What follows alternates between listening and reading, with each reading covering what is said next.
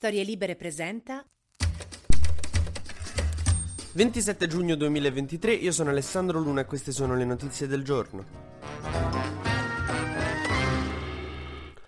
Allora, ieri sono tornati a parlare sia Prigozhin che Putin e hanno parlato della vicenda di sabato, con dei toni di un infantilismo che veramente mi fa impazzire. A parte che qualcuno gli dovrebbe spiegare che non c'era bisogno di fare a chi ce l'ha più lungo in questa maniera, perché se volevamo vedere due uomini insicuri scontrarsi per finta, potevamo aspettare l'incontro di box che ci sarà tra Zuckerberg e Elon Musk. Ma a parte questo, appunto, loro sono due uomini molto forti, maschi alfa. Poi in realtà scopri che sono un po' dei mezzi codardini, cioè Prigozhin ha mandato un audio in cui dice che no, in realtà non non, era un, non voleva essere un colpo di Stato, voleva essere soltanto una protesta. Come abbiamo potuto pensarlo? Cioè, l'hai solo marciato con i carri armati verso Mosca. Tutti isterici, no? guarda, no, hai ragione. Appena vedono delle colonne militari marciare verso Mosca, pensano, eh, deve essere un colpo di Stato. Una protesta. Se vede che non hai mai militato in CGL, perché proteste si fanno in un altro modo, tipo indossi una fascetta colorata, tu marci su Mosca. Certo che se questo è il tuo livello di reazione alle cose, se il cameriere ti sbaglia l'ordine, gli spari su un piede per farglielo notare, non lo so.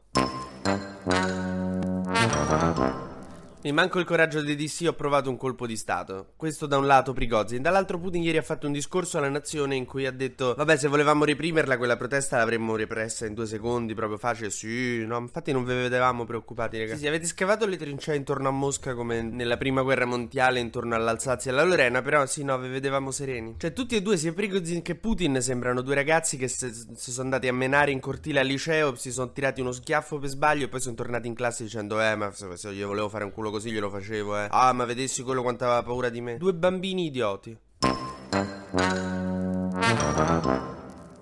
Però ieri il discorso di Putin è stato importante anche perché ha di base sancito la fine della Wagner. Putin ha detto che tutti quelli che sono nella Wagner hanno tre opzioni. Possono iscriversi al Ministero della Difesa russo di Shoigu, quello che Prigozhin odia a morte per cui ha fatto tutto il casino. Possono uscire dalla Wagner e tornare nelle loro famiglie, insomma a casa e dice che non li disturberà, che in confronto fare un viaggetto col Titan per andare a vedere il Titanic è più sicuro, oppure andarsene in esilio in Bielorussia. Quindi la Wagner tipo non è che finisce, però non possono più essere in Russia i Wagnerini. Quindi Putin si è liberato della Wagner, però in realtà. Praticamente Putin ha fatto con la Wagner quello che Renzi ha provato a fare col CNEL. Se il CNEL avesse provato a fare un colpo di Stato, però. Sono tipo 28 impiegati statali in età di prepensionamento, quindi insomma, unlikely. E comunque nel suo discorso a un certo punto Putin ha iniziato a dire che è stato cercato di fomentare una rivolta interna, di far sparare russi contro altri russi e ha dato la colpa all'Occidente. Che noi se stavamo veramente a fare i cazzi nostri stavolta. Cioè, veramente che palle. Comunque, cioè, vi stavate ammazzando da soli. Cioè, state a fare tutto da soli. Ma è colpa ancora nostra. Ma che palle. Al liceo, a un certo punto, un mio amico avevamo iniziato. Ogni volta che facevamo casino, quando la prof si girava di scatto, dicevamo Luca. E a forza di fare così, lei si era abituata che ogni volta che sentiva fare casino cioè, era Luca. Quindi sgridava sempre Luca. Luca Porello era uno tranquillissimo, non faceva niente. Stava lì zitto buono. E si beccava tutti i cazziatoni perché noi avevamo circuito la prof. Ecco, Putin con l'Occidente è tipo la nostra prof con Luca. Appena sente casino, si gira dalla lavagna e dice Occidente. Nel frattempo, dov'è Shoigu? Si chiedono tutti. Shoigu è il ministro della difesa che tanto inviso a Prigozhin, tanto che Prigozhin voleva appunto marciare su Mosca anche per far fuori Shoigu. Quindi diciamo non è che si sente graditissimo in questo momento. Ieri ha diffuso un video in cui è in Ucraina, tra gli accampamenti tra i militari, in cui gira un pochino così, in cui fa finta di sapere cosa sta succedendo, tipo quello è un fucile quindi spara. Sono tutti vestiti di verde, quindi devo essere in un accampamento. Questo genere di cose. Certo non è un momento facile per lui perché appunto non è ben voluto. Si sente un po' indesiderato. Shoigu in Russia in questo momento è un po' come Fausto Leali al grande fratello VIP dopo che disse la brutta parola con la N.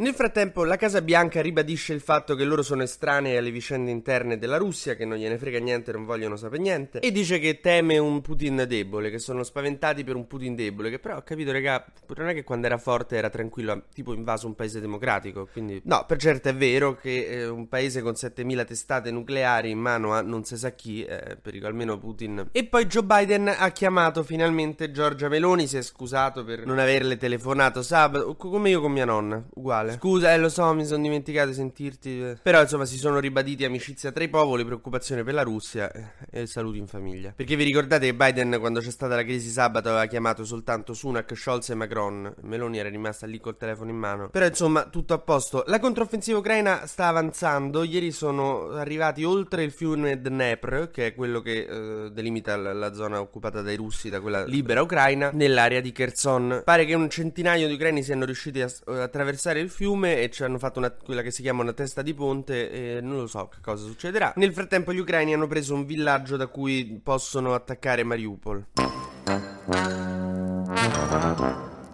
Daniele Santacchè è ancora convinta che non si vuole dimettere, nonostante in realtà se volesse fare gli interessi di Fratelli d'Italia dovrebbe farlo. Giorgia Meloni ha cambiato ufficio stampa, Mario Secchi non sarà più l'ufficio stampa di Meloni ma andrà a dirigere Libero Quotidiano. Mentre ieri c'è stata una contestazione a Giorgia Meloni alla Camera con Riccardo Maggi di Più Europa che l'ha interrotta durante una conferenza sulle droghe, in cui Meloni diceva una serie di falsità che se sono mai sentite. Ha tra l'altro criticato Netflix perché dice che si fanno serie tv in cui gli spacciatori sono eroi e non si glorificano glorificano invece figure come Miccioli, uno che scopava, torturava e picchiava i tossici, che insomma bei, begli esempi che c'ha i Meloni, però in effetti è in linea con le sue idee sulla polizia, i carabinieri e il reato di tortura. A Meloni piace un sacco chi picchia i tossici, mi sembra un dato interessante da registrare. Si è votato in Molise dove ha vinto il centrodestra con l'appoggio anche di Renzi, che dove c'è stata da fare una cosa controproducente proprio festeggia, mentre in Grecia ci sono state le elezioni, ha vinto Mitsotakis, il, diciamo il liberale, ma cresce il partito di estrema destra eh, greco una lista che si chiama Spartani, direi partito, però a me mi ricorda le liste del liceo, cioè Spartani con il loghetto con l'elmo. Io non so se è solo una roba mia che ho fatto il liceo a Roma Nord, che c'era sempre la lista fascia con il nome in greco, che facevano sti discorsi ambiguissimi, tipo dobbiamo stare uniti come opliti, però adesso ho scienze e quella mi ha presa di punta, quindi devo tornare in classe.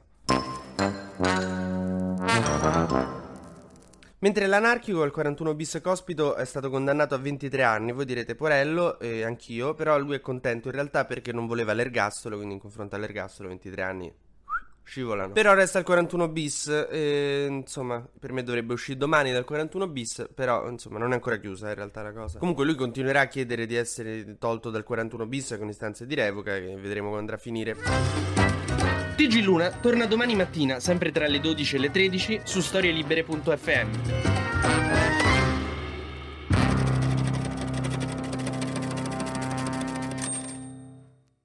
Una produzione storielibere.fm di Gianandrea Cerone e Rossana De Michele.